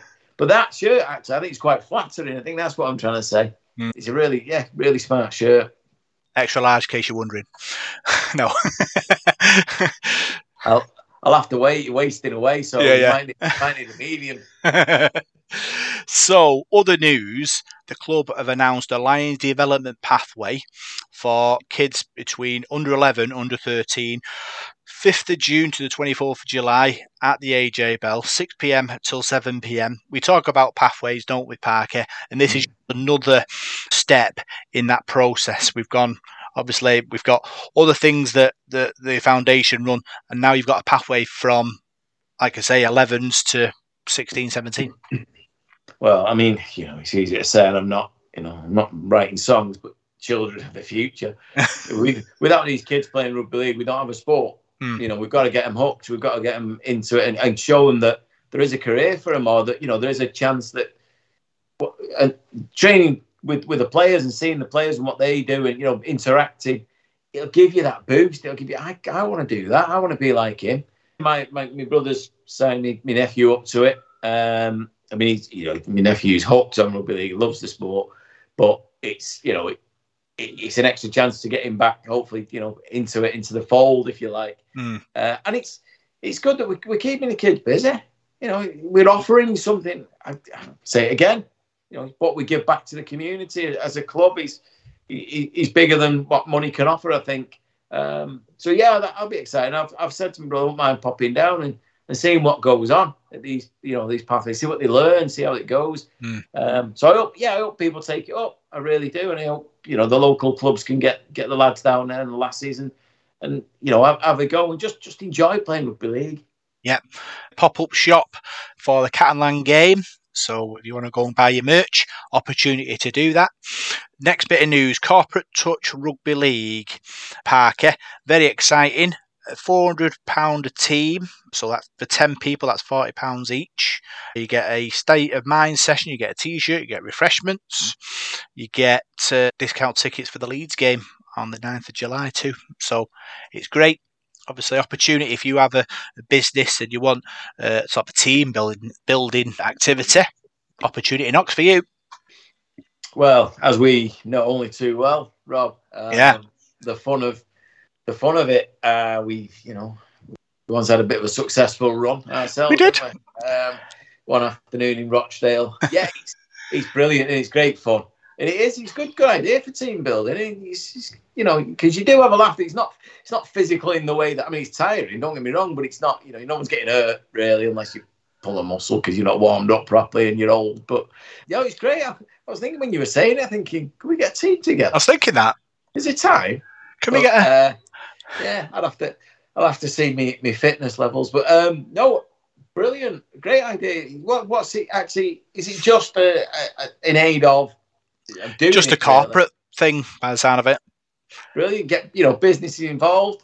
You know, bring people down. More people again introduced to the game that might not be bothered. Have a bit of fun. Go. Do you know what? I fancy watching that. I'll go. I'll go and watch Salford next week. We could we could get the old band back together, Parker. We should get the message out on social media. What was it, 10, 15 years ago? Let's let's do it again. Longer, longer than that, I think. Forgetting how old we are. Yeah. Um, yeah, yeah, that would be fun. That'd be fun. I don't if the t-shirt still fits, but um, I have to get a new kit. Yeah, new kit. So yeah, so if you have business, you know, get involved in that. That would be great. Tyler Dupree and Andy Ackers in the England train-on squad, well deserved. Obviously, this season's been fantastic. Obviously, it's a big, another big season for rugby league, and it's important for the national team. They are strong, and having Salford representatives in it, it benefits the club. Yeah, well, Tyler Dupree has been nothing short of sensational this year. Mm. Absolutely, our, our, one go forward in, in many ways. I've noticed in recent weeks when he leaves the field, we lose we lose a lot. We really do. He's he's been brilliant, and it just shows that. Again, you know, we've said it a lot of times, and it's one of your your main sort of cliches, if you like. But it's an opportunity club, and we took a chance on Tyler. You know, we needed a prop at the time. Him and him and Alex Gerrard came in virtually around the same time. We needed we needed bulking up. He's come on and he's took that chance, and he's come from part time, you know, lower lower table kind of team at Widnes to being in the England fold. I mean, that's that in the space of twelve months, and that's credit to him as well as Paul Rowley for not just taking the chance, but actually helping him in the way that we obviously have, and Kurt Haggerty and, and everybody else behind the scenes. But he's he's such you know he's, he's such a character as well, isn't he? he that try when he scored at, at Leigh and you know he, his face just just lit up the stadium. He's been brilliant. And Andy Ackers obviously got injured, so we missed him. And you do miss a player like Andy Ackers, but another player who's just come on leaps and bounds in two or three years, come from nowhere. And again, playing under Paul Rowley, who was a, a great hooker himself, has, has obviously helped his game. And it's great to see. I'm just a little bit disappointed that maybe Ollie Partington hasn't got in there. I think I think if he hadn't got injured, maybe he would. I think he's been superb for us. I know he's not hundred percent fit at the moment. I mean, we could go on. I mean, Deon Cross, Joey Burgess. You know, they've they've been they've been brilliant. A lot of players have, but um, yeah, them them two, def, you know, richly deserve it. And Tyler, for me, at the age he's at, he's still got a few years of, of developing to do. So he's, he's got a really big future. Yeah, I was surprised that Chris Atkin in. Really, I thought he sh- should have been. I think I think hmm. Chris is one of them players that will suffer because he's too versatile. He doesn't have a position as such. He'll play anywhere, and maybe it's a kind of where do we put him? What is his best position? Mm. You know, he's a halfback, he's a hooker, he's a loose forward he, he can he can play anywhere. And we're, we're so lucky to have him. So so lucky. He's he's he 100 percent every single week. Um, and a you know a real a skillful player. I think that gets forgotten about. That he is a classy player. Um, but yeah, I think he's just going to struggle because of that, because of being a bit too versatile, maybe. Yeah. But I mean, maybe for an international squad, that's what you need. But because there's no World Cup, there's no, you know, I, I don't really see is it worth it for, for one or two games this year? You know, to, to try. I don't know. Um, I mean, for me, I've looked at the England squad uh, itself, and I mean, Chris Hill's in there, and he's not going to be in the next World Cup. What we're building for here, there's no. Mm. These games now are for the future, and that's where the Tyler Duprees of this world and people like that come in. I'd rather see the youth now. I mean, people are going about Josh Charnley. Should he have been picked?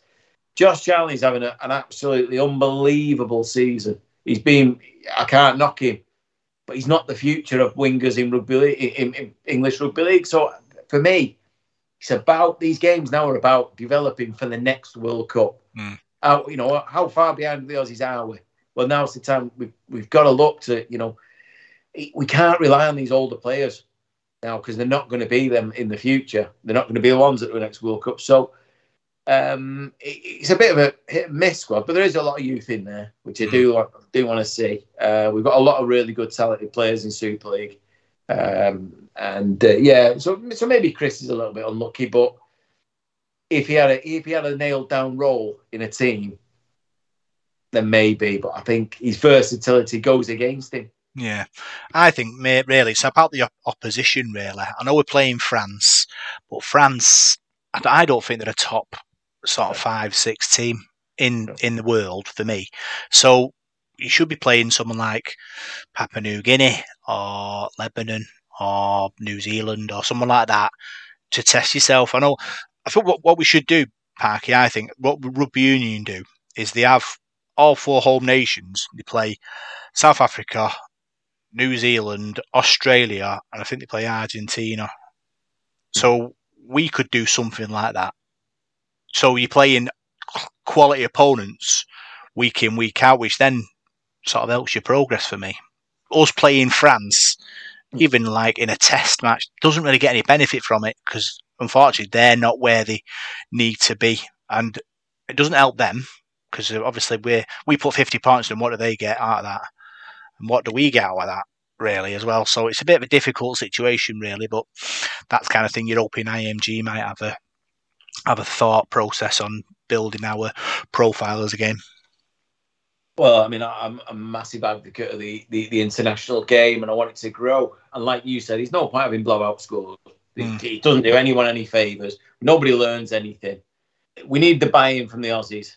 They're the problem at the moment because they don't see a, they don't see a point of it because they win. Do you know what I mean? It's what do they get out of it? But for us, for New Zealand, for Tonga, Samoa, those teams, they're the challenges. I hmm. agree with you about France. I think France are, I think France are slipping further behind for some reason. You know, we saw it in the World Cup. They weren't anywhere near a threat that they should have been. But we need we need to help international rugby league. We need to, you know, these teams all over the place now. There's probably, I think it's something like sixty or seventy nations playing rugby league. You wouldn't know it you know, even the African nations that are in there, we need to help them to get to a different level. But as it is at the moment, because of the standard, well, you can't you can't put you can't put England up against anybody in Europe. There, there's no point. Mm. So it's got to be Southern Hemisphere. It has to be the Aussies, the, the, the Kiwis, or or like say New Guinea, Samoa, somebody like that. Then you've got the logistics of it. Well, for me, play in the Middle East. Yeah. You know, try and spread the game there. Take take it to the States. Go and have a game there. You know, let's let's try and spread the game. Don't don't don't. There's no point England playing France in Doncaster. We're doing nothing. Mm. You know, let's let's let's get out there and and then let France play Wales and Scotland, Ireland, and then you've got the Italians, the Greeks at the moment who are all really decent teams. Like say Lebanon, let them have a competition. And then you've got the low, the, the grade below that, which is Germany, Spain, Sweden, teams like that that are all there you know, we we got to introduce some kind of competition to make it interesting. I did like the emerging nations they did years ago. Mm. I thought that was a great idea because, again, what is the point of putting, I don't know, you know, Greece up against Australia? it's, it's just craziness. Not going to go anywhere. Hopefully, IMG can look into the international game and engage with the Aussies and and let's get the profile higher and make the competition stronger. Because the only way the only way it's ever going to work is you've got to bring the bottom up. You know, and that's that's got to, that's going to take a lot of work and a long time and a lot of investment. Mm. Uh, but hopefully, international game can get there. If we can get anything near what the, the rugby union have got, because rugby union for me is international rugby. It is the domestic game doesn't interest me at all. I mean, I don't really watch the internationals, but you know, I can see why seventy odd thousand turn up at Twickenham and you know Murrayfield and places like that. We don't have that. We get you know fifteen thousand at Wigan. we need to grow it but it's that's a, you know that's for another day maybe. But um, no, but the, the, actual game's coming up. It'd be great to see some Salford players in there. Yeah, talking about growing the game, the IMG process was voted for this week. 33 in favour, six teams against, three abstained. We accidentally abstained, but then went back and decided that we were in favour. So, yeah, obviously, you know, we, we need the game to be better, don't we? So obviously a few clubs not happy. I think Keighley is one of them. There, you know, letting the world know that it's not the right thing to do. But I think we're in the we're in the last throw of the dice really. So we need IMG to to you know find a way to promote our team, our club, sorry, uh, club sport, sorry.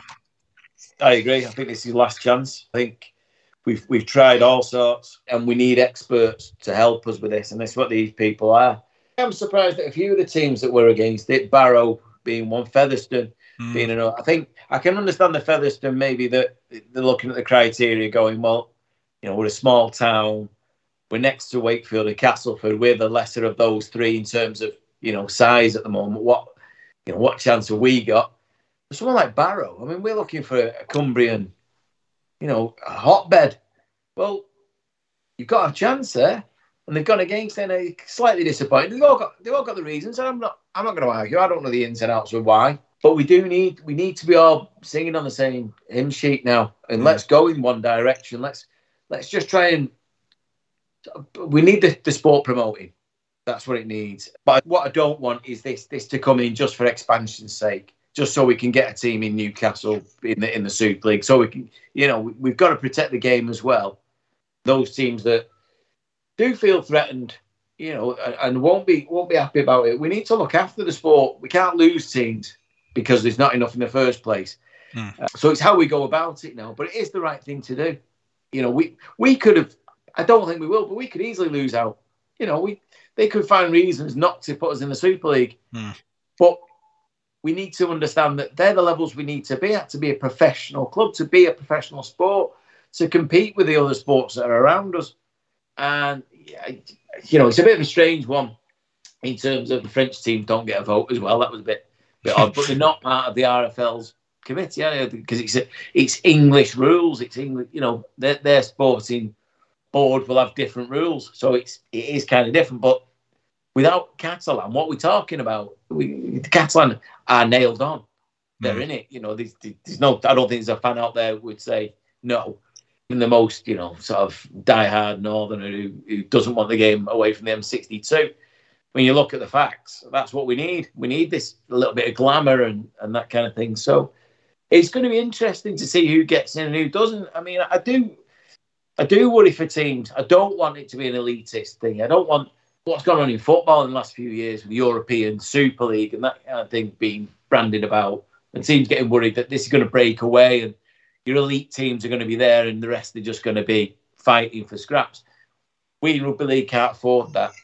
So we, as long as this is, is made in a way that everybody's looked after, money will filter down, and you know we can we can make sure that in, in five years' time, York are fighting to be a Super League team you know, that the, they've got everything in place. I know they've got a stadium now and a nice ground and that kind of thing, but we need to bring everybody out again, like with the international game. We need to bring these teams up. We want, you know, the, the next the next team to come. I, I don't know who it could be. I mean, I'd love to see Widnes come back and you know get everything sorted there. So yeah, it's a long way to go, but it was you know the vote the vote's right.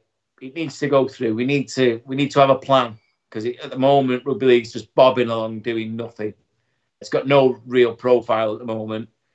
Sky are, are using it as a a plaything. It's great to see Channel Four on board. I'd like to see that opened up the chance of more broadcasters. So, mm. yeah, it's the right vote, and fingers crossed. Now we can all get together and make a real plan going forward and make this sport what it should be. Yeah. So we're looking to see what happens with the clubs and IMG in the future and talk about on the podcast.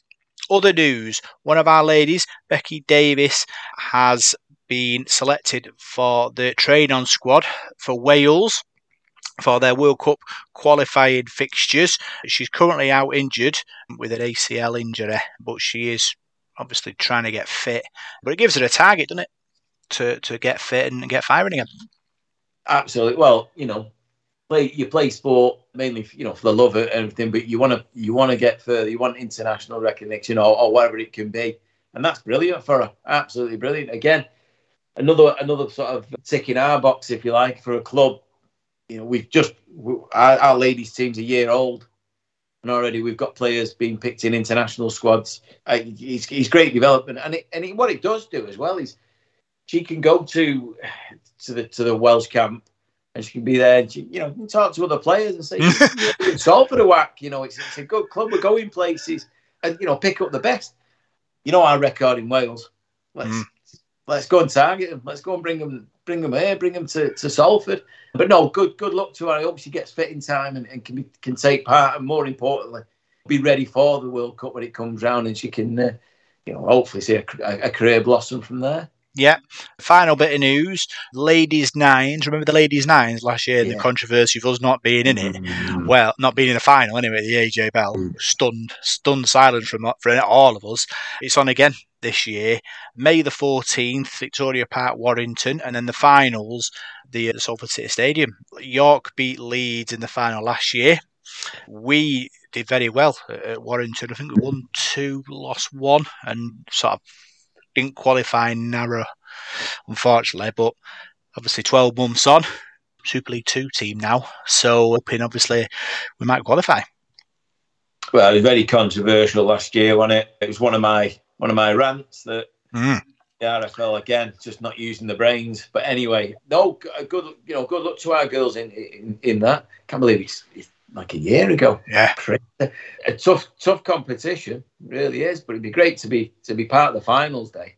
Mm. You know, we, we we love to have that. But uh, yeah, we've got a lot on this year, the ladies. We've got to, you know, we've got to concentrate. But I think we've got a good chance because we have got got some real sort of pace, and our, our forwards, I think, suit that kind of game, that nines tournament. You know, because we're we're not massive pack, we, we mobile, and then you've got the you know these these speedsters out wide. Mm. We've got decent chance. Yeah. So the teams in our league are Leeds, Bradford, and Cardiff. So Leeds, I think, are the only professional rugby league, ladies rugby league team in the country. Bradford and Cardiff sit in our uh, our Challenge Cup group as well. So it's challenges all round uh, for Chris Bates, ladies. Uh, the Leeds, the Leeds thing you're going up again. I know York have been brilliant at the start this year. I've watched them. I watched them against Leeds the other week, York, and they were they were they were sensational and put you know beat Leeds at, at Headingley. But Leeds are the usually the benchmark, aren't they, of, of the ladies' game? Mm. And to go up against them would be a great challenge. I know it's not 13 aside, so it's a different game entirely, really. But it's a good way of testing yourself against you know England internationals and everything else. Some of them players have, have watched again in the World Cup and they were brilliant. So yeah, it's, it's, it's a good, it's, you know, good competition, and hopefully we can get through and get to finals day this time. And uh, yeah, we can all get down there and, and watch that. But I, I mean, you love, I love sevens, I love nines, I love that, the, speed of it and everything. So that'd be interesting to see how we go. Yeah, very exciting times. So that's all the news, Parker. And now we'll look forward to the two games this weekend. It's time for the Devil of the Details Big Match Preview.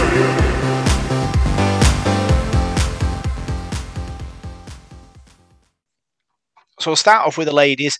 They play Featherstone Rovers in the Challenge Cup on the community pitches. 12 midday kickoff will be a big test. Featherstone Rovers are a very good ladies team, so it'll be a good marker to see where after last week's win. Yeah, I think Feather a, lot like Cas in the you know in the in the sort of the town kind of thing. It's rugby league mad, isn't it? So they do they will have plenty of players, plenty of people to you know who know the game. Uh, there, will be a good test. Uh, Challenge Cup, you know, who, who knows? Yeah. That'd be nice, wouldn't it? To at least get through and start, you know, taking up, like say, another a crack at, at Leeds in a further round or, or a Wigan or whatever. Just, just brilliant to be part of and show progress, but tough, tough game really tough game. Uh, early kickoff, which doesn't always suit everybody. I know, you know, sleepyheads. I'd certainly be one of them. I'd be rubbish playing at lunchtime. Uh, but uh, yeah, it'd be, it'd be interesting. I hope we can, you know, get down there and get behind the girls because they, they, they, might need it. But looking at the way they played last week, I said it last year, we shouldn't be fearing anyone. No. We're, we're, we're a really, really good team, a lot of talent. Yeah, so it'd be, but it'd be a good test cup game. Mm. Um, exciting. It's you know win our bust, isn't it? An history as well, because like I say, Challenge First Challenge Cup game. You know the journey they've been on, promotion, and now you're in the big league, aren't you? You know, Super League, playing Castleford. Now you're in the Challenge Cup. It's like they've arrived. And I keep kind of saying to everyone who want, who's trying to listen that our ladies are the big story in in mm. ladies rugby league. Why aren't Sky all over us? I just don't know, but it is. You you you kind of rely. I thought maybe after sort of beating Cas, that's that that's like a you know a, a bit a sign in it.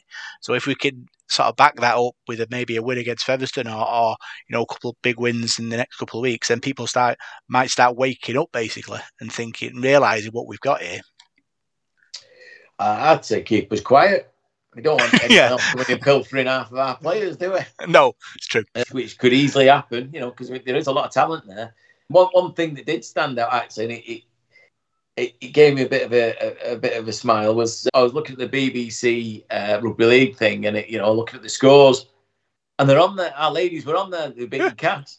And it was on you know on the BBC website. I was like wow we we we're going somewhere. We are somebody now. Mm. uh, it's great to see that they're getting the publicity. But like I said I don't want to get too much because I don't want people knocking on our door you know I'm sure Chris Bates doesn't you know losing players to to other clubs um, we, we, want to keep this team together and build, and, and, hopefully bring in a couple more, and you know, have a, have a really strong squad. But it'd be nice to have a tilt at a cup.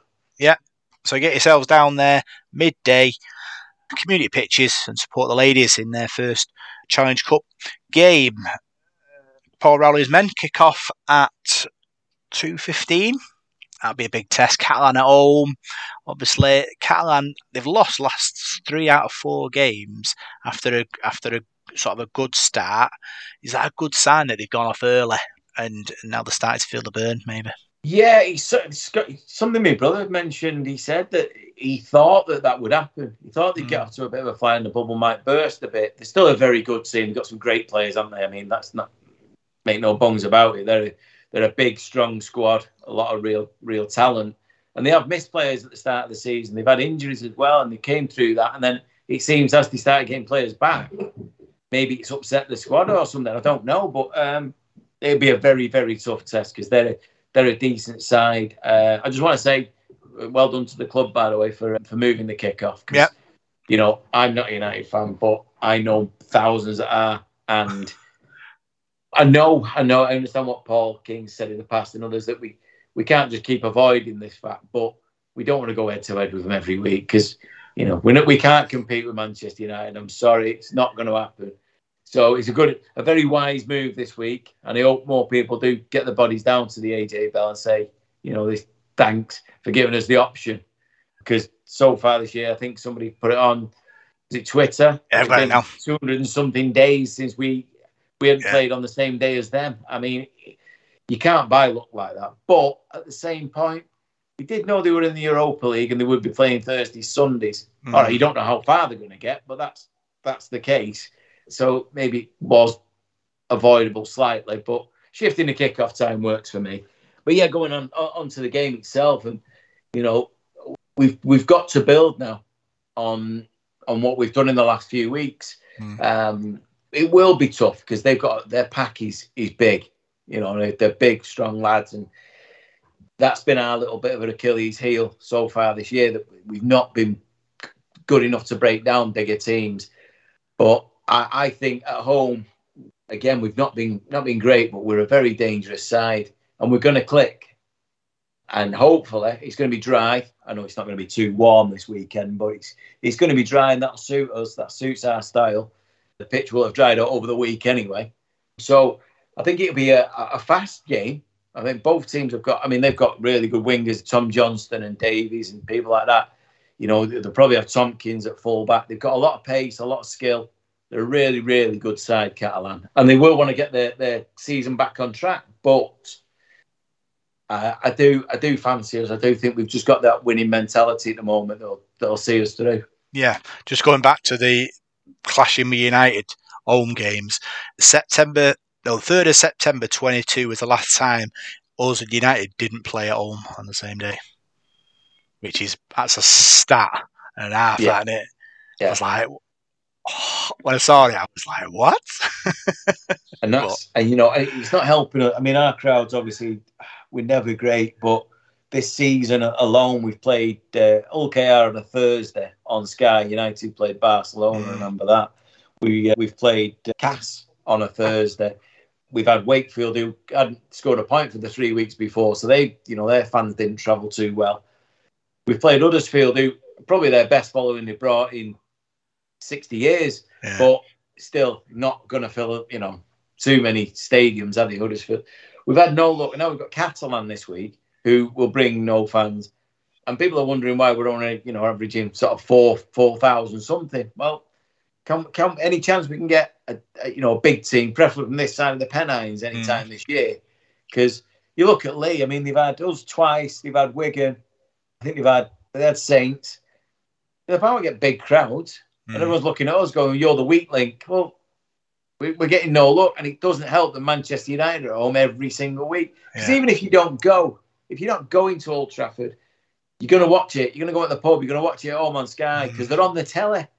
It's not like you can avoid them being there. Even this week, you know, like I say, we've moved the kickoff, but they're on in an FA Cup. So the chance of that happening, you know, they could have got knocked out in the fourth round, but it, Mm. they didn't. They made it to the semis.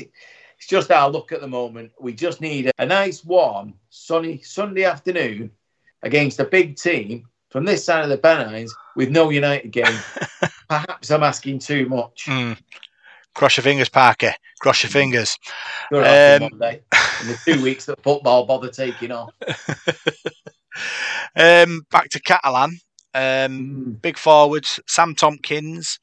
Um, it's going to be a test, uh, especially obviously with international break coming up as well. Yeah. And after we've got Leeds and Saint, Saints, so obviously you got to have a week off there to, to recharge. Um, so it's all in for this Catalan game for me. Yeah, well, you might. I mean, that's it. Leave nothing out there. We haven't anyway, but leave nothing out there. You've got a week off, most of you. You know, a couple of you might be involved in the international, but um, go out there and have a blow. I, it'd be interesting to see what we do about with, Danny Addy being out, who, who Yeah. comes in to replace. Um, for me, Danny's he's solid, not spectacular, but he, he does a job. Do you know what I mean? That's we need someone to fill that. And we have got players, like I say, that Dixon, Longstaff, and Helliwell all played reserves last week. So maybe one of them. Sidlow might come. I don't know how far off Sid is, whether he's going to be available or, No, you know, it'd be nice to get Alex Gerrard back at some point in this year. yeah, You know, something like that. We we have got bodies, but we, we just need them back again. Timmy Lafai, another massive, massive loss for us. But um, we- we need we just need a bit of luck. But I think I think replacing Danny is is tough because he does a lot of work while he's on. A Yeah. lot of work. Kurt Haggerty said there's no sign of anyone coming back. I think, um, no, he was like, it's not happening. So we'd have to go with what we've got. And I think, obviously, a few lads played uh, in in the reserves, didn't they? So that might be an opportunity for you know for to come in after the game under the belt, which will be which will be which will be a thing. So. Score predict. We'll do weather prediction first. Do we know, Parker? Well, I had a look earlier on. Uh, All right. It looks like it's going to be a little bit overcast, but, Okay. but dry. But I did the feels like thing, not the temperature, what, what it's going to feel like. It says Hmm. six degrees, Oh. so it's going backwards again. So Oh. it's going to be a bit chilly, perhaps. I mean, it could change tomorrow. They're not the, the Met Office, or like they haven't got a clue. But yeah, we could have done with a nice sunny day, really. But then it probably suit both teams that, because Hmm. obviously they're used to playing in that in the south of France anyway. So we say jacket jumper combo. Uh, Six degrees? Yeah, probably a few. le- I, I made the mistake last week. I know Paul mentioned it in his report after the game how cold it was at the AJ Bell again last week. It's got its own microclimate. It's just constantly freezing. Yeah. Walking to the ground, I thought, oh, it's a little bit nippy, but I've got a jacket on. I'll be okay. I got in the ground. I was frozen. It was awful. I don't know what's going on. So it, it will be cold there. It always is. So it will be. So yeah, definitely, definitely. Probably a big coat for me again this week. Yeah. Don't forget, we make money out of the food and drink now, so we probably have a big fan that just blowing onto the crowd now to make everyone a bit colder, a bit thirstier to go and buy some Well, drink. yeah, they need to sort that coffee out because it's not brilliant. But anyway, um, he complained about coffee. It was it was the ale a few years back. Yeah, that's it. Times have changed. Uh, yeah, score prediction. Go on. Um, I, I think it'll be a tight one again. Mhm. I'm going to go 18 12. 18 12 Salford. Yeah. Okay. I'm going to go uh, Salford 30, Catalan 6. And I'm going to go Ken Sio hat trick. Well, I, I, I'd be happy with that. At the moment, we don't seem like a team that's scoring many tries. That's Mm. the only problem. But we're also not conceding too many. No. So that's why I thought that. But then, you know, like you say, it's coming to a bit later in the season. Things will change. Fresher bodies. It, it could go either way. Um, but we can't underestimate Catalan because I think they're a, a really a really decent side, and Dean McNamara will be obviously geeing them up to get back on on track because they're losing ground now on Warrington and Wigan. I don't know how tonight's game's gone, but they could be even further behind Warrington depending on what's happened. So they- they'll be they'll be determined. They're they're a decent side, but I think we can take confidence in, in what we did last year against them. That was a that was a really good professional performance from mm. us last year. We we had to work really hard, and at times we were punished by by refereeing, and we, we came through it and, and won really well in the end. So hopefully that's in the memory bank. We are we are winning games. We are used to you know we are getting used to it. So uh, I think no matter what game it is, I think we'll be up for it. Yeah. So that's the end of this week's podcast. Another great show. Lots of great stuff going on in the world of Salford Devils. What I say, a massive thank you to all the people who have donated via the Ko-fi, you know, for the equipment and the programs that we use. You know, it, it means the world to, to us. So obviously, if you haven't uh, bought us a coffee, follow the link. We have our socials and help support the podcast Parker. You know, with without our listeners, you know, we're just three lads and a laptop. You know, there can you continue support listening to us every week. We got record listening figures again last week, which was amazing, and also supporting us financially through the Ko-fi. Absolutely. I mean, you know, I, I'm currently, I've not even spoke to you about this. but I'm currently working on some kind of content as Ah, yeah? it is. Uh, yeah, it's, it's a little tricky to implement, but I'm trying. So, uh, you know, we're going to try and do fresh things this year. Keep it, you know, keep it lively. Keep, you know, keep people on the toes. Um, we've got a few things to do, and obviously, like you say, the, the the money that comes in helps with the subscriptions and that sort of thing. And also, you know, come the end of the season, we've got you know a couple of trophies to buy for for Player of the Year, men's, women's, every you know, they, we got that many teams now. It's going to cost us a few thousand just to do that. Um, no, but it's uh, no, it's brilliant, and uh, it's the the engagement as well. You know, obviously the three word match reports and that kind of thing. If anyone's got anything they want to add at any point, you know, please, because it's like you just said, it's rubbish without without people listening in it.